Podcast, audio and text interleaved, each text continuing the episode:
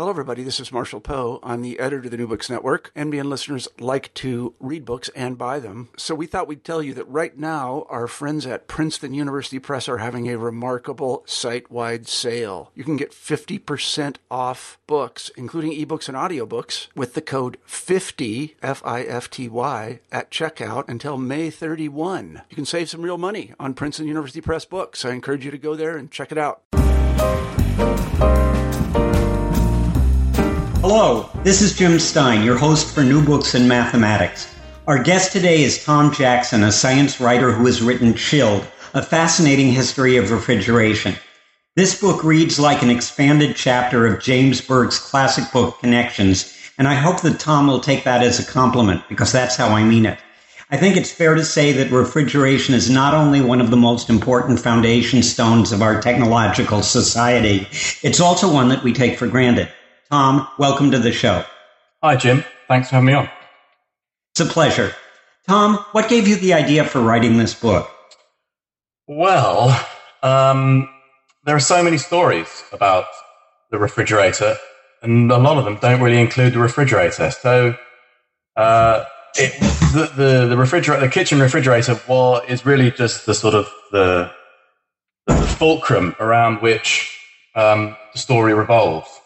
Um, it has a very long history of how uh, we figured out the thermodynamics of it all and how we learned to create cold. And also on the on the other side, there's a long history. There's a long, um, a large amount of stories to do with uh, how refrigeration isn't really linked to food or or uh, air conditioning or that side of, kind of thing. So and I think you tell a lot of stories. I'm sorry. I thought you told almost all the stories extremely well. I was absolutely enthralled by the book, and I also love the book cover, by the way. Um, you mentioned that as early as the 1930s, it was recognized that what you describe as the cold chain is absolutely essential for civilization as we know it. And there was a nice quote that uh, later in your book, you say that civilization is only three meals away from anarchy. That's right. Yes, we we no longer prepare and preserve our own foods. Um, we just go and buy it from the store. Uh, and if there wasn't any food in the store, what would we do? uh, um, so by three meals away, I guess that a lot of people have more than three meals of food in their in, stored in their refrigerators. But uh, if all the fridges got turned off, um, if there was a power outage or some sort of, mm, you know, almost Machiavellian force had some control over uh, refrigerators, um, you know, pretty soon we'd all be out on the street and we'd be hungry and we'd be wondering where our next meal was coming from, and uh, and that's that's anarchy. Yeah, I think that was uh, the basis of a not especially good TV series a couple of years ago. Oh, anyway, I've seen it, but I'll have to track it down. Okay, well, I've forgotten what it was called. Oh, Revolution. Skip it. Um, as I read the first chapter of your book, I was amazed that cooling technology and cooling processes existed almost two millennia before the birth of Christ. I think our listeners would be interested in hearing a little about this. Sure. Uh, well, it goes back a, a, a, lot further than that, but it's quite simplistic in that it was just harvesting natural ice and, and keeping it um, and using it to cool down drinks and perhaps uh, preserving fruit or, or, that sort of thing. Um, but so that's that that was going on in Mesopotamia four thousand years ago. Um, wow! Uh, pretty primitive, as I've said. They they would dig a hole, they'd line it with wood and straw, and then they, if, if they came across snow, which was not unheard of in that part of the world, on top of the mountains in the winter, they would put it in the hole and keep it. Uh, it was only really the um, the nobility that had the ability to do that sort of thing. Um, but by uh, the last few centuries of the of the BC era, you, we see a um, almost industrial scale uh, uh, ice industry developed in Persia, uh, where they have the ability not only to store ice, but also to, to make it at will. And it comes out of um, the two things about Persia. it's very dry. Uh, there aren't any big rivers flowing through it. Really, this is this is uh, what's now Iran. So uh, east of of so east of the two big Middle Eastern rivers, the Tigris and Euphrates. So east of there, it's quite dry, but it's also quite mountainous. Um, so you get quite cold weather, but there's not a lot of flowing water. So they developed this uh, incredible ability to go down and get hold of the groundwater and run it through channels uh, and control water in a in a very intricate way. Um, uh, but they didn't want to bring it above ground, so a lot of it because then it would evaporate away. Um, and so a lot of it is under underwater, under sorry, underground um, water channels and systems and that sort of thing. And then from that um, technology, they de- they developed a means of making ice and to and also using the wind to cool water and to keep ice frozen. So I could go into detail about about how they made the ice. It was basically a, a wall that was running a very high wall that ran east to west, um, and on the on the northern side of that wall, they had a shallow pool, um, and the wall kept the shadow the, the, the pool in um, shadow away from direct sunlight. And when the night fell on a cold winter's night, it would freeze. So by morning, you had a supply of ice. And then they would store it inside um, conical uh, ice houses, similar to a cistern, the same sort of technology that they'd already developed to, main, to keep cisterns uh, very cool and um, uh, in the in the uh, year round. Um, it traps that they, they had um, the ability to trap prevailing winds, um, and that uh, gushes over the top of the ice and up through the conical interior and the various pressure effects that are, are caused by that draw. Yeah, they obviously had a primitive understanding of thermodynamics to a certain extent here, and, and it's impressive. And equally impressive and fascinating was your next chapter, which was called Conjuring Cool. And it must have seemed like magic that Giambattista della Porta was able to produce ice by mixing together various substances. This fascinated me. Sure. Well, back, back then, all science was magic. There it was in the age of the alchemists when wizards were real, effectively. Um, there was no re. I mean, it, it seems mad to us now, perhaps, but there was no reason to suspect that standing around uh, a mixing pot, a cauldron, and saying a spell was not a, a fundamental part of the process that, that turned, you know, uh, uh, in alchemist search for various, you know, amazing um, mythical uh, substances like the philosopher's stone and the elixir and all that sort of stuff. Um, so uh, Jim Batista della Porta, he was um, he was a real life wizard. He was uh, um, he'd been told off by the the the, the Catholic Church um, to not discover too much stuff about the because it was making them look bad or it was just causing them problems. Some of his friends were even sent to prison for it, but he wasn't. He was he was you know, too cool for that. He, he managed to talk his way out of it. But, that's the real wizardry. Sure, yeah, that's probably the biggest skill. Um, he he's remembered for being able for putting on these displays where he would uh, put um, it was watered down wine, so a bottle of watered down wine, so it was a, uh, it was red. You could see it, but it wasn't pure. It wasn't wine. It was there was a lot of water in there as well, uh, and he would dunk that into um, a, a, a, curious magical mixture and give it a tap and a swirl and, and, and give the bottle a tap and a swirl and, and all of a sudden the, it would start to freeze because the curious mixture was water, snow, salt, various other highly soluble minerals that he'd figured out uh, when they mixed together, they brought the temperature down. Same sort of process as to why we salt roads at, at, in in winter, that sort of thing.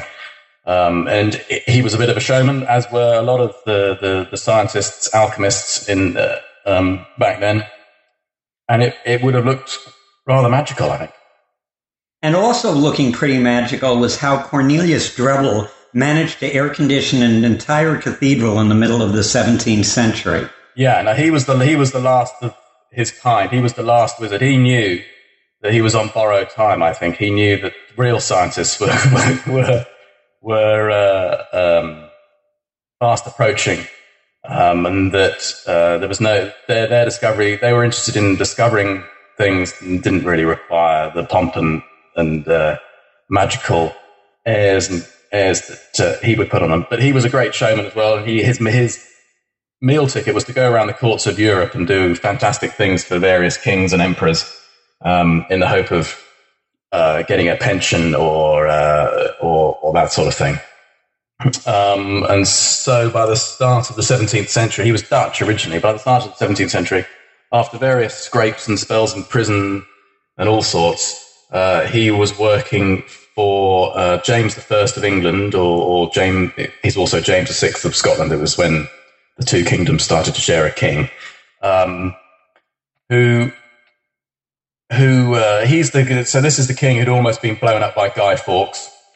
Um, no one, a lot of people didn't like him, uh, and he there were several uh, uh, uh, assassination attempts um, on him, so he had to wear very thick clothing um, as sort of body armor, effectively against uh, assassins. He also had um, a skin problem, which he combined with the thick clothing the skin problem, by the way, is probably the disease that made um, George III, a, future uh, British king, mad. Um, porphyria, it's, uh, it's a, it was running in the family and, uh, at the time. Um, so he was a very uncomfortable king, let's put it that way. He was wearing very thick clothes and he had a terrible skin problem. And, and then when the summer hits in the UK, although it's, you know, not, doesn't last very long, it can get relatively warm. So he, so his court wizard, his court magician, Cornelius Drebbel, decides to um, chill the king out by using air conditioning in uh, Westminster Abbey, one of the biggest churches in London. Actually, was the biggest church in London then, one of the biggest in the country. Um, how he did it is no one really knows. Uh, being a showman, he made, Drebbel always hid what he was really doing. You know, he, he wasn't a scientist in the modern mold. He was a he was um, an alchemist in the old fashioned way. So uh, he, he would obfuscate and, and obscure his his work. Um, so it, plenty of history enthusiasts have, have had a go at, at trying to figure out what he did. He, he probably almost certainly used um, Giambattista della Porta um, the previous Italian guy who was a generation before, uh, would have used the same, what's now known as a frigorific mixture, a cooling mixture. So salts, things like saltpeter and uh, some snow uh, to, to create a very cold liquid that then he used to set up a convection current inside this giant vaulted church. And uh, create at least a layer of cold air near the ground. King walks in. He's been sweating because he's wearing all his body armor and whatever, and he gets a bit cold, so he leaves. But it, uh, but it worked. And it's okay, yeah, it's still very impressive. But now we move on to the scientists, and one of the guys who, in the scientific world, I don't think gets the credit that he deserves is Robert Boyle, because I think Robert Boyle is responsible for the idea that heat and cold are the result of properties possessed by their constituents rather than something you absorb from the outside world. Yes. Uh, he put forward um, that kind of idea, although you've probably put it more succinctly than he did. Um, but he certainly hated the idea that hot and cold were two distinct. Some people were saying that hot and cold were two distinct substances, so you, something could contain heat and cold at the same time, effectively. Um, they were understood back then as almost invisible fluids, invisible gases, rather thick and slow moving that sort of oozed around. Um, we couldn't detect them other than through the, the sensations of hot and cold. Um, they seemed to self repel each other. And, uh, you know, these were ideas that sort of made sense. Um, but Robert Boyle, as you say, was the first proper scientist. Um, he got his inspiration from Francis Bacon, who was uh, a another courtier of James I uh, and a contemporary of Cornelius Drebbel, um, but they were two completely different, uh, you know, figures. And Francis Bacon sets up the concept of the scientific method again, although he didn't do it very succinctly, but he sort of kickstarts the idea of uh, hypothesis experiment and and uh, that sort of that way of doing what we understand now as modern science. And, and Robert Boyle was so impressed with this, with, what's known as the Baconian method, that he sets about just trashing all the nonsense that the alchemists have been spouting for centuries. Um, uh, and he's remembered for a gas law. Uh, so he studied the way air works, and he's probably best remembered for that. He, he, he used a vacuum pump to remove air and uh, and then learnt lots of things that we now find almost intuitive about the way gases and air work. But at the time, you know, no one knew them until Robert Boyle did them. So, for example, when you take um, air out of a, of a, a, a glass jar, a, a, a feather will just drop straight down. You know, there's no air pressure, there's no sort of air resistance that makes it float, and um, sound doesn't travel through uh, a glass jar that hasn't got any air in it, and if you put a mouse in a glass jar and suck all the air out, the mouse dies, and things like that. So he he said about using a systematic scientific approach to this sort of thing, um, and uh, and and I think three years later, he he he moved from trying to figure out the, the mysteries of air to to what he started to look at what cold was um, at the, in, uh, I think this was 1663. It was a very cold winter, so he had a lot of opportunity to do some experimentation. But then the man who was transcribing his manuscript uh, ran away to Africa.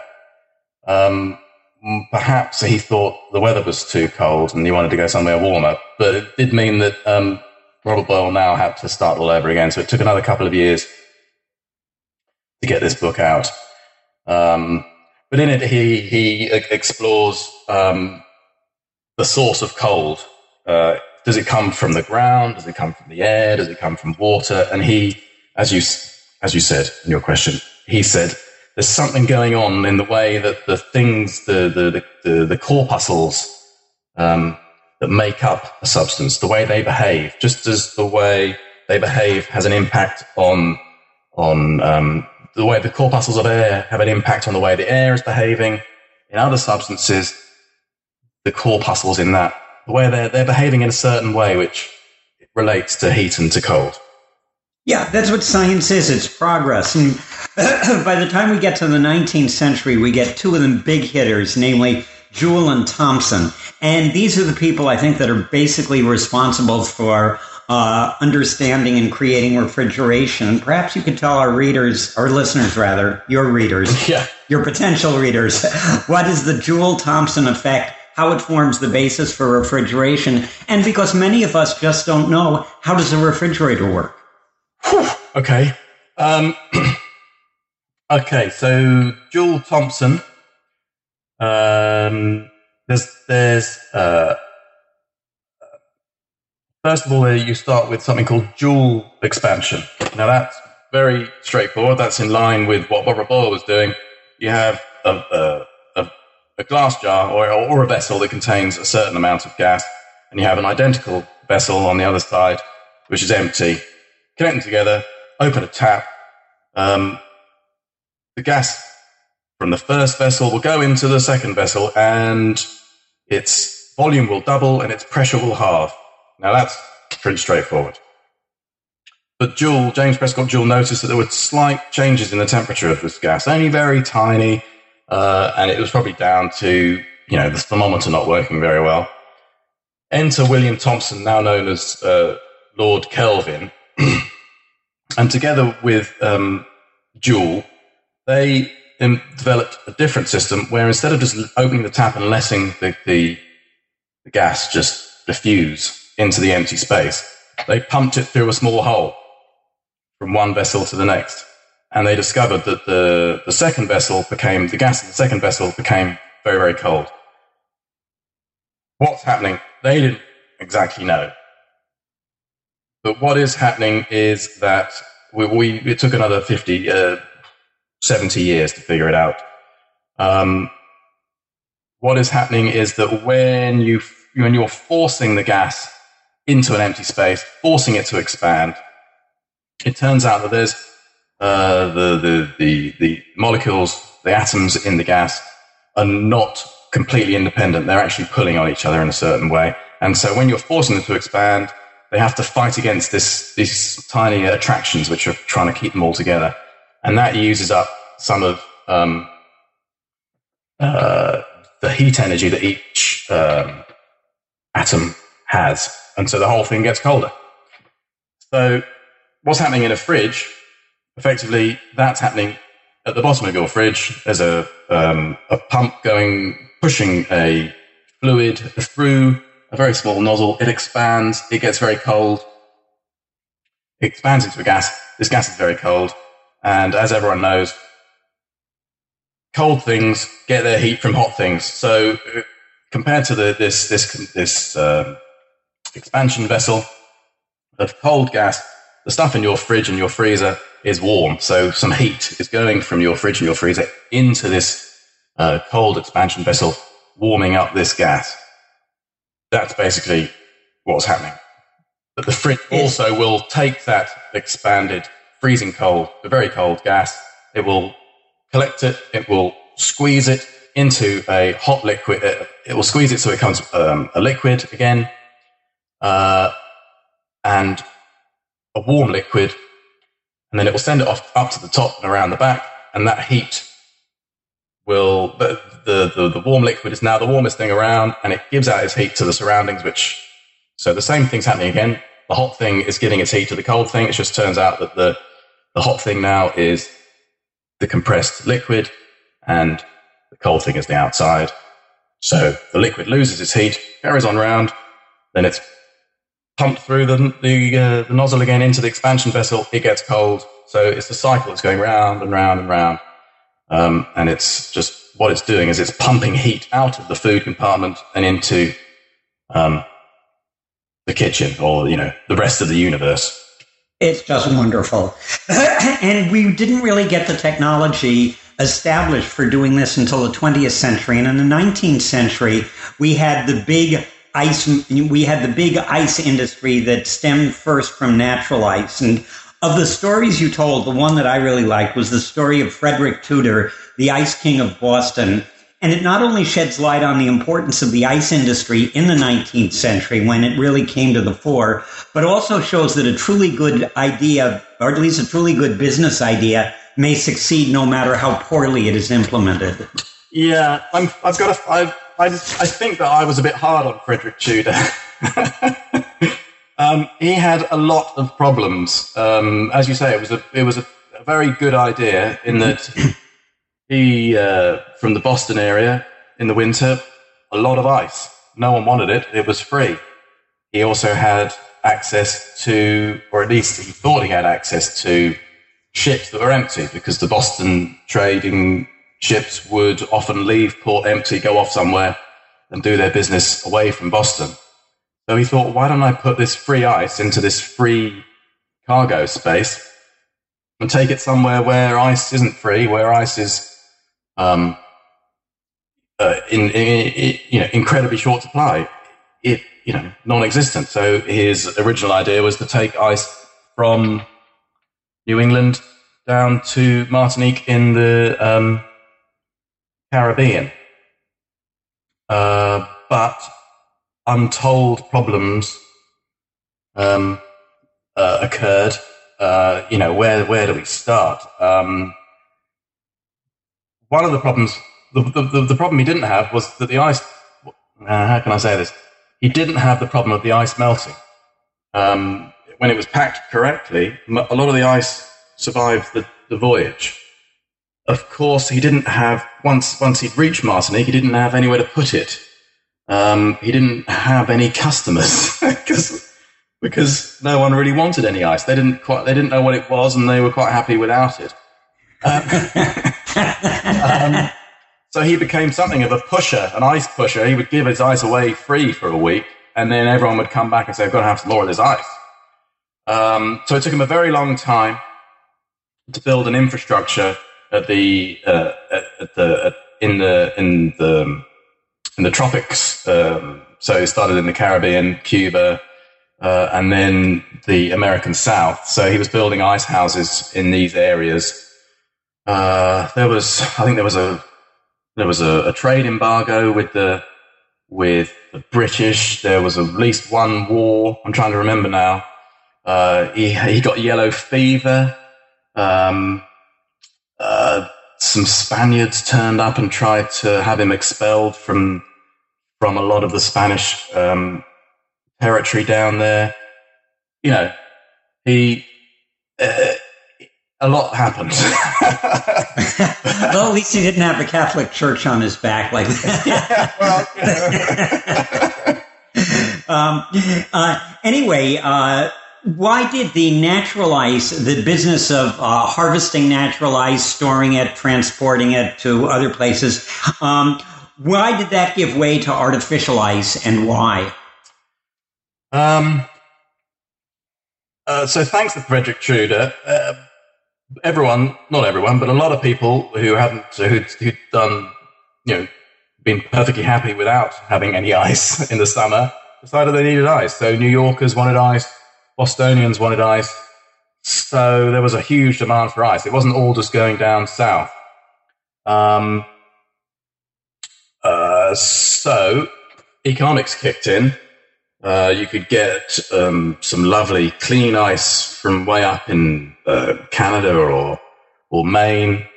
Uh, some of the deep lakes and, and deep rivers up there would produce wonderful clean ice, untouched by civilization. Or you could get some cheap ice cut from the local river, and of course that's what a lot of people went for. Uh, at the time, people thought um, that the freezing process was somehow would cleanse the water, cleanse the ice. Of course, all it did was just sort of freeze the germs and the, the muck. Uh, and so there were a lot of incidences of um, typhoid and dysentery and other rather nasty diseases breaking out in areas where ice was cut from sewage out, you know, too near to sewage outflows and that sort of thing. Of course, down in, um, in the south, uh, all the Northerners were the American South. All the Northerners were having all the using all the ice, and so they started to look for other when uh, the Civil War didn't help. Of course, in, in the in the in the um, the market, uh, the that kind of ruined the market for them. Uh, so they started to look for other ways of making ice, um, and they turned to uh, mechanical refrigeration, uh, which had been um, invented over well, the 1750s was the first time someone showed that you could build. You could there was some sort of process that could be um, harnessed. Uh, but by the 1850s, people in the American South and Australia and India were um, using uh, giant mechanical refrigerating ice factories. Um, they weren't particularly successful, but in those places, they were still economical and they, were st- they could still produce ice that could be sold. Um, uh, and then when the technology improved and the, the, the, the, the, price of mechanically produced ice goes down, um, people start people further north where there's you know it's it's it's much more of a choice. Can I have the the natural ice or the artificial ice? slowly everyone starts to shift towards the artificial ice, mainly because one of the reasons is because it looks more natural. Um, ice from a river is full of tiny little air bubbles, whereas ice from uh, uh, a, a, mechanical ice factory would be the, the water would be much stiller um, when it was freezing, so it looks clearer and more blue and sort of more natural, even though it's the complete opposite. See what I mean? Another thing that uh, fascinated me, and I guess I sort of knew about it in the back of my mind, but it wasn't really spelled out until I read your read your book, was the idea of the modern cold chain and all the refrigerating vessels that go into transporting the various items of produce and stuff that needs to be refrigerated. And so perhaps you could trace the evolution of the modern cold chain a little. Okay. Um, uh, well, the answer to how um, the cold chain came about was, in the short answer, is slowly and with a lot of problems. Uh, if you think about the cold chain, your if you think about your kitchen fridge, that's the final uh, the final point in the cold chain. So whatever food and drink uh, it has travelled towards your fridge inside a temperature controlled transport corridor. It may have been on a plane and a ship or a, in a train, in a truck, and eventually in your your shopping bag and in your car, and it comes into your house and into the fridge. If your fridge isn't working, the whole thing's a disaster. yeah, we had to replace our fridge because it wasn't working. Right. So when you imagine the the so everyone can every, the idea of the cold chain, a lot of food producers and food retailers got on board with it quite quickly when when the technology was. Uh, we're talking in the second half of the 19th century now. When it when it became something that could be done, people they, they immediately got the idea of it. But just like with any chain, it's only as strong as the weakest link. So you could your your uh, your wonderfully produced fruit could travel across the continent, but as soon if it, it if it gets to your city and there's nowhere to store it, then it, it's rotten within you know 18 hours or whatever, you know, and so it's all been a waste of time. Uh, so to build a cold chain, you've got to. It, there, there were a lot of incidences where the cold chain failed and a lot of people lost a lot of money. Um, but they kept going because um, you could the, the, the logic was impeccable. It was just a question of um, making sure that the chain was strong enough all the way along. And now, of course, it's um, it's uh, it's almost impregnable. Um, there are uh, you can trace the temperature. You can trace not only where food has been, but you can you know exactly what temperature it was at every step along its, its long journey, which could have been thousands of miles long. Wow, that's sort of like when I send a package by UPS or FedEx or something like that. They tell me where it is every single moment. Exactly. yeah. Yeah, and and um, one of the things also when I was growing up, there was uh, uh, people were discussing flash freezing, um, because that was, as I recall, that was the process that got the really frozen food into the refrigerator. Maybe I'm wrong about that, but I remember Clarence Birdseye, so maybe you can talk a little about him and flash freezing. Sure. So there was uh, quite a lot of convincing had to be done to. Um, so we talked a little bit about the cold chain and the retailers and the food producers. They were all quite happy with it. They they, they saw the benefits of it, of mechanical refrigeration and refrigeration in general. Um, the domestic customer was probably uh, more reticent about it. And it took quite a lot of convincing to um, to get them to spend quite a lot of money on these on, on domestic refrigerators. So the, the, first ones in the in the 1920s and maybe a few years before, they they were very high end goods. They cost twice as much as a family car. And again, of course, a family car back then was a very expensive thing. Um, uh, but eventually they will run one round. And one of the, the things that um, uh, persuaded people was not only was the food safe, um, keeping it in the fridge, was, that was a long battle that, that was won. um, but a thing a fridge could do, which an ice box couldn't do. Previously, people had ice boxes, just a food storage container with a lump of ice on top, and it chilled everything out, kept stopped it from going off quite as rapidly the thing that a, a, mechanical refrigerator could do is actually make ice. That's something that no other machine, you know, the ice box can keep things cold, but it can't make things freeze. It can't make things, ice cannot make ice in that way. Um,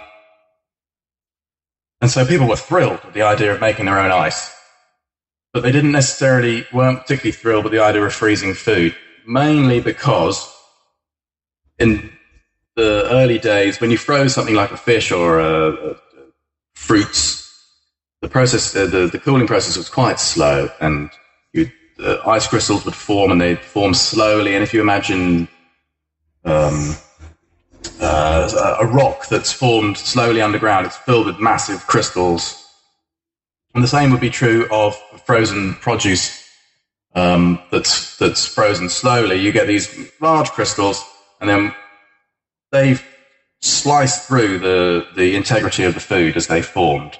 So when you defrost, you get sludge, effectively. And, and you've also lost quite a lot of water in the process. So it's so bizarrely, it's dry sludge because you the, the the the ice sublimates. It doesn't melt. It gives out um, gives out vapor. So you've got dry sludge, which is not what anyone wants. And then, and then uh, Clarence Birdseye, he ever I don't know in the UK and in Europe, everyone thinks Clarence Birdseye is a captain because his company's adverts are Captain Birdseye, who are, and he's like a pirate, and um, it's giving frozen fish to children and things like you know. Anyway, uh, I don't know about it, whether in the in the states um, the word bird's eye goes quite so succinctly with with captain. But anyway, he wasn't the ship's captain. He was a taxidermist um, whose first job was to shoot coyotes in the Rocky Mountains, I think. Uh, and then he went to make his fortune as a beaver trapper up in Labrador. Uh, while there, he saw that the local uh, Inuit people were when they caught fish, they just left it on the on the snow on the ice, and within a fraction of a blink of an eye, you know, a few seconds, the thing was rock solid because it was minus forty degrees up there, and so he realised. Uh, and then when when they came to cook it, when they defrosted it, came to cook it, uh, it was almost fresh. It was just as good as fresh. So he realised that if you could freeze fish or any food super fast, um, then you wouldn't have this problem of creating of, of, the ice crystals expanding and just slashing the food into sludge. Uh, and he, as is um, a recurring theme in the story of these people, he he did go bankrupt trying to develop this thing. It took him from 19. It took him from 1915 till about 1926. Uh, he lost a fortune, but then made another one. He developed a system where the food would be it would uh, be frozen in boxes and squeezed inside a super cold um, freezer, where the top and the bottom went from the ambient temperature of the box, the top and the bottom of the box, when they went into this freezer, were just were, were sort of uh, grabbed by the by the on the by the conveyor belt, and it would go down to minus forty degrees centigrade, which luckily is also minus 40 minus Fahrenheit. 40 Fahrenheit, yeah. One of the numerical facts I happen to know.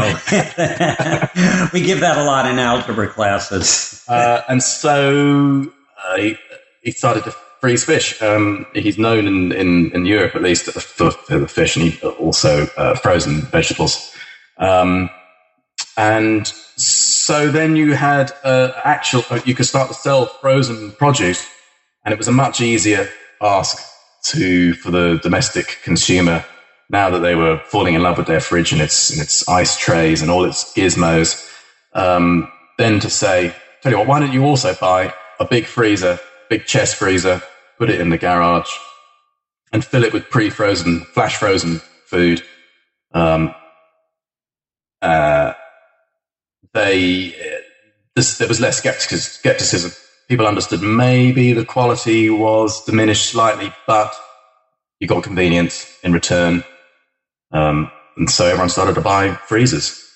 Yeah, I you know I remember that you know, I remember that period very well. I'd like to use the remainder of the interview to go on to some other aspects of refrigeration and Air conditioning is not as critical to survival as refrigeration, but air conditioning has not only made life a lot more tolerable, it has undoubtedly extended individual lifespans in hot climates and has reshaped the population distribution of the United States.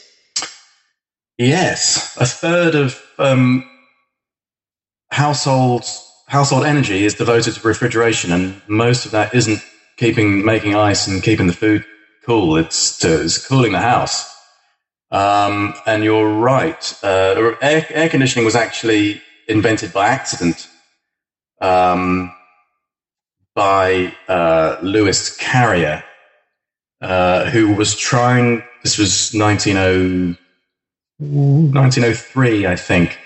he was trying to come up with a way to stop ink running in the humid in atmosphere of a printer's in Brooklyn. And he decided he would just de- dehumidify the air, and in res- uh, and it worked a treat. Um, his dehumidifier, dehumidifier, which was worked on a similar process to a refrigerator, uh, but it also made the what was previously a horrendously hot, torrid place to work. This printing print works. It also made it a rather pleasant place to work. So he stopped making dehumidifiers for Printworks and, and started to sell uh, aircon.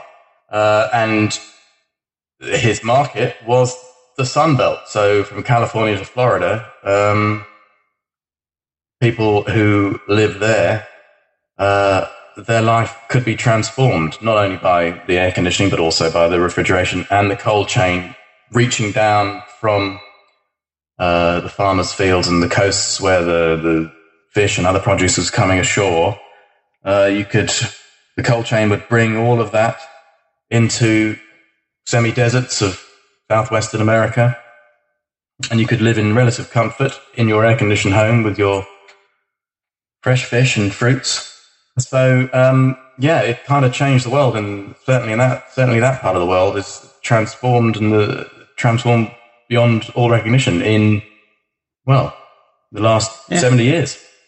Yeah, and one of the things, uh, the last portion of your book is devoted to some of the surprising aspects of refrigeration and the applications to which it's uh, uh, which it's applied. And one that interested me was I didn't realize that the original H bomb was heavily dependent upon refrigeration. It was, yes. It, yeah, you, you, people might think that it was something dropped from a plane. It wasn't. It was this vast, multi-ton, deep freeze, one of the coldest objects on Earth at the time. Um, so it was an experiment in um, thermonuclear, an experimental thermonuclear device, really. Um, and um, a thermonuclear device is an old-fashioned, well, at the time, a traditional nuclear fission bomb, like the ones that were dropped on Japan, the pressure from that, from an explosion like that, was used to then squeeze some radioactive hydrogen, which had to be kept at liquefied. So, uh, just a, a, handful of degrees above uh, absolute zero. So I can only ever do it in centigrade. You'll have to help. It's about 200 63 degrees, minus 260 degrees centigrade. Um, it's about 430 Fahrenheit. Yeah, yeah. Um, and so you've got a nuclear bomb around a tiny, it sounds bizarre, a nuclear bomb around a tiny little fridge with some liquefied radioactive hydrogen in it. And um, the, the explosion of the nuclear bomb then squeezes this radioactive hydrogen and creates a fusion explosion, same sort of thing that happens inside the sun. Um, and you get a very, very big bang. Um, but of course, you couldn't get one on a plane. It weighed more than the plane. So, uh, so they, they, the, the, the, the H bombs, the, the thermonuclear weapons that sadly are dotted around the planet today, um, they use a dry, uh, uh, fusible ingredient made of lithium. So we don't need the, uh, they don't need to be liquefied with refrigeration. But the first one ever, yeah, it was a, it was a fridge, effectively.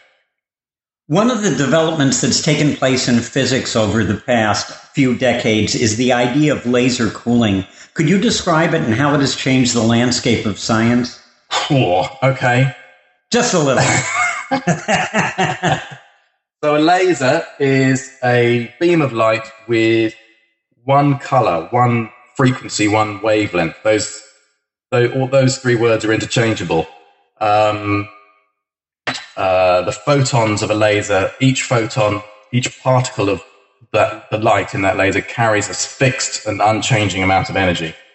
Um, and an atom uh, is uh, atom of any kind um, is able to absorb photons uh, with only specific energies. So a hydrogen atom absorbs light, absorbs photons that have a different energy to, say, a lead atom or a iron atom.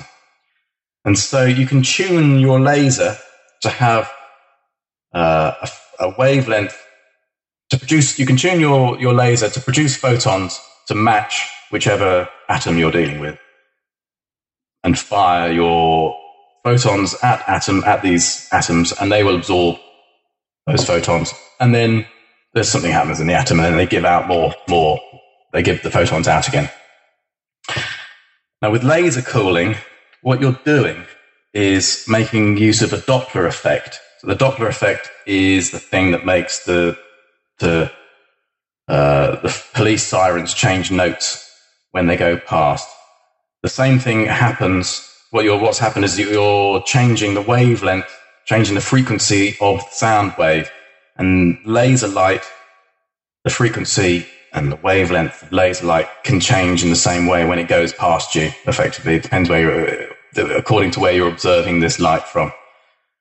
So, what a laser cooler does now, I'm I'm worried that I'm no one's following what's going on. But okay. well, you can assume that our audience is relatively sophisticated, and if they're not following, what will happen is hopefully they'll be sufficiently intrigued that they'll pick up the book. Okay. So, what's happening is that uh, with a with uh, you've got a cloud of um, gases, a cloud of atoms, and you and you want to um, cool it beyond what you can do with a mechanical refrigerate mechanical refrigeration system. So these things can go pretty low, but there is a limit to how low you can go with, with various different um, uh, methods of refrigeration. But you can go even lower with laser cooling, and what you do is you fool your atom into giving out um, heat.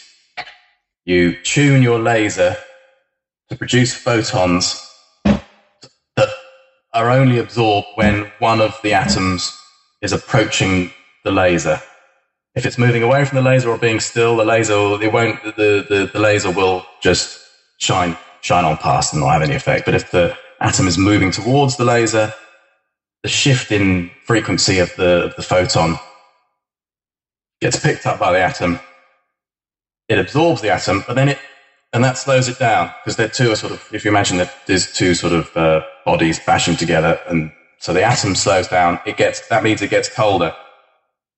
It then gives out another photon, but in a random direction. It doesn't have to be. It's not bouncing off like a, a ball bouncing off a wall uh, this photon will go off in any direction. So there isn't, um, uh, there is a net change in the heat of this atom. So very, it's pretty, it's extremely hit and miss.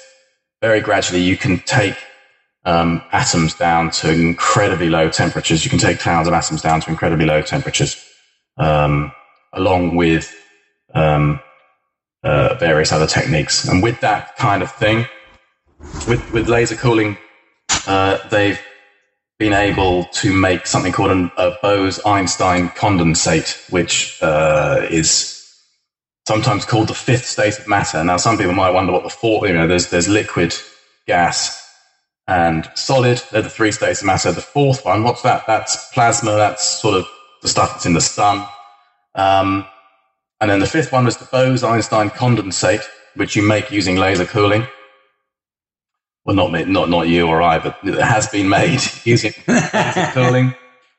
Yeah, I haven't got much of it around yeah, well, uh, as far as I know, they can't make much of it. They can only make probably packets of about two thousand atoms of this stuff.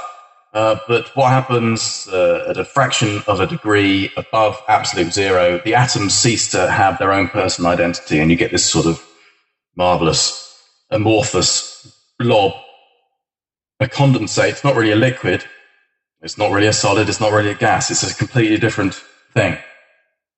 Where... losing your losing its own identity is sort of like uh, becoming a follower on Twitter. uh, sure. Anyway, let me close with uh, let me close by asking you to just spend a couple of minutes on one topic that I think will fascinate people, and then we'll find out a little more about you and your next project. Most people have heard of cryonics or cryogenics, freezing to extend the lifespan. Um, what do you think of this development? Do you think it's going to happen? Well, I was a bit skeptical when I started. I just thought, oh, these, you know, um, I I thought they were a little bit misguided. But the more I looked into it, I thought, oh, you know, hmm, actually thinking about it, um, maybe there is something in it.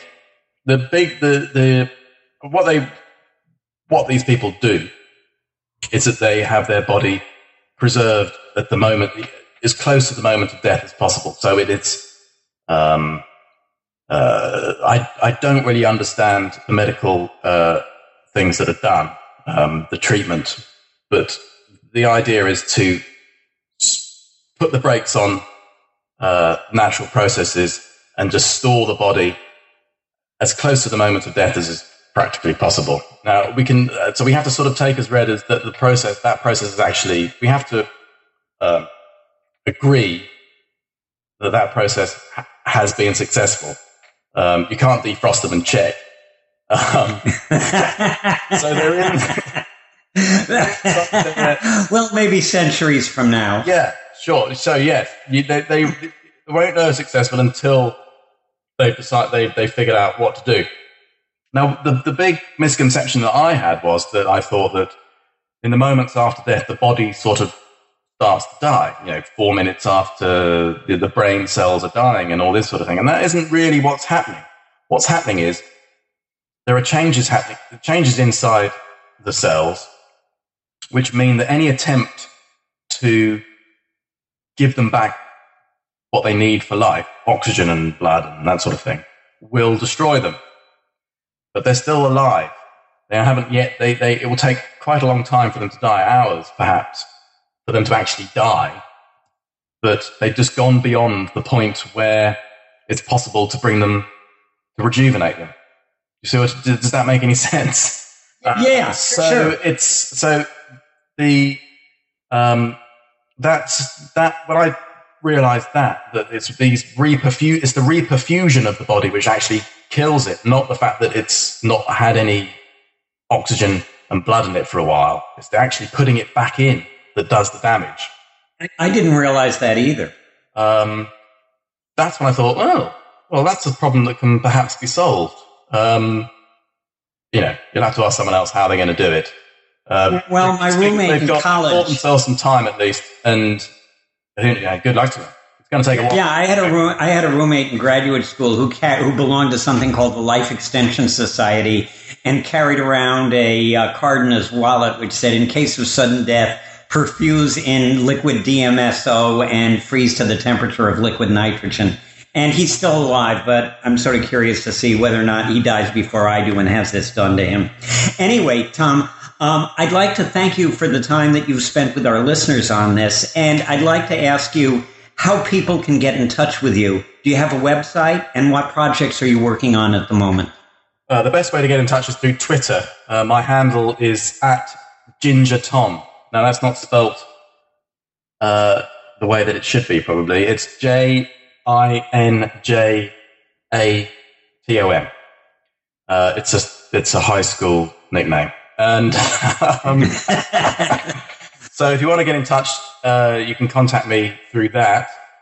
Um, I have websites and other other things, but that's that's the best way of making contact.